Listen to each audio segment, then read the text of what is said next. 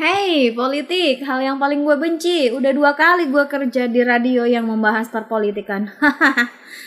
Makanya kalau membenci sesuatu jangan berlebihan. Ditakdirin Allah masuk dunianya nyahoy tak.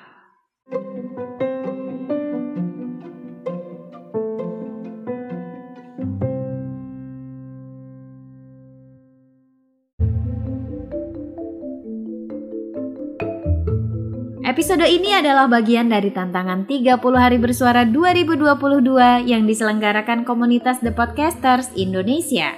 Dulu zamannya kuliah sering banget bilang benci dengan politik. Kotor, gak beradab. Dan selalu orientasinya kekuasaan. Gak nyangka, gue kecebur di dunia kerja yang membahas tentang perpolitikan. Bahkan berbincang atau mewawancarai anggota politik. Dan bener aja, kita tuh direm banget untuk berbicara kritik tapi harus berbicara kinerja. Padahal nggak semua orang politik bekerja loh. Mereka rata-rata memang mengejar kekuasaan dan uang. Jabatan itu nomor satu buat mereka untuk melaksanakan apa yang mereka inginkan. Emang yang terlihat seolah-olah mereka itu untuk rakyat. Mereka kayaknya peduli banget sama masyarakat. Tapi emang ada yang beneran kerja untuk rakyat. Tapi nggak banyak.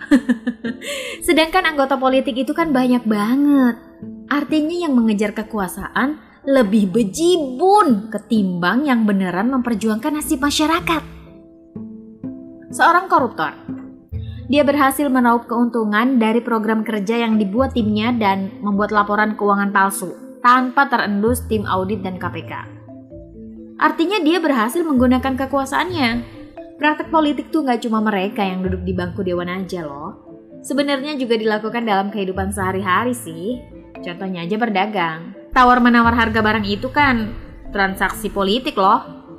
Ibu-ibu di selalu berhasil menawar barang yang ia beli dengan harga miring. Artinya, your mom, your bunda berhasil menggunakan politik tawarnya kepada si penjual. Terus Praktek politik lainnya, anak kecil yang merengek nangis di depan orang tuanya minta dibelikan mainan yang diinginkan.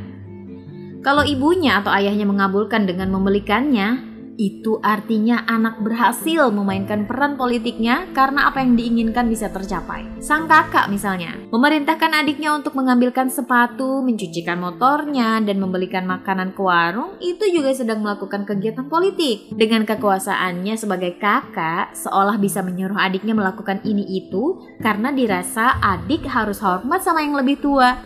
Dalam hal ini kakaknya. Sebenarnya kalau politik itu digunakan untuk membela kaum yang lemah, menurutku sih sah-sah aja ya.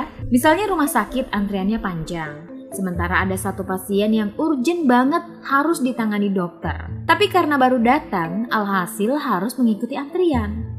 Jika ada seorang dokter atau petugas yang punya wewenang, bisa tuh memainkan peran politiknya dengan meminta tolong kepada pasien yang mengantre untuk memberikan kesempatan kepada pasien yang harus diperiksa sekarang juga. Di transportasi umum, Sering banget kan kita ngelihat lansia dan ibu hamil atau membawa anak berdiri. Padahal udah jelas tertulis di kaca jendela ada beberapa orang atau penumpang yang harus diberikan prioritas. Kita yang melihat fenomena tidak memberikan duduk kepada orang yang berhak, bisa juga tuh menggunakan suara kita untuk mengingatkan mereka yang menempati kursi yang bukan seharusnya. Jika penempatannya pas dan tepat, rasanya tidak ada yang salah dengan politik atau kekuasaan yang dimiliki. Yang kesel itu kan udah diberi amanah untuk berkuasa tapi nggak dijalanin dengan semestinya.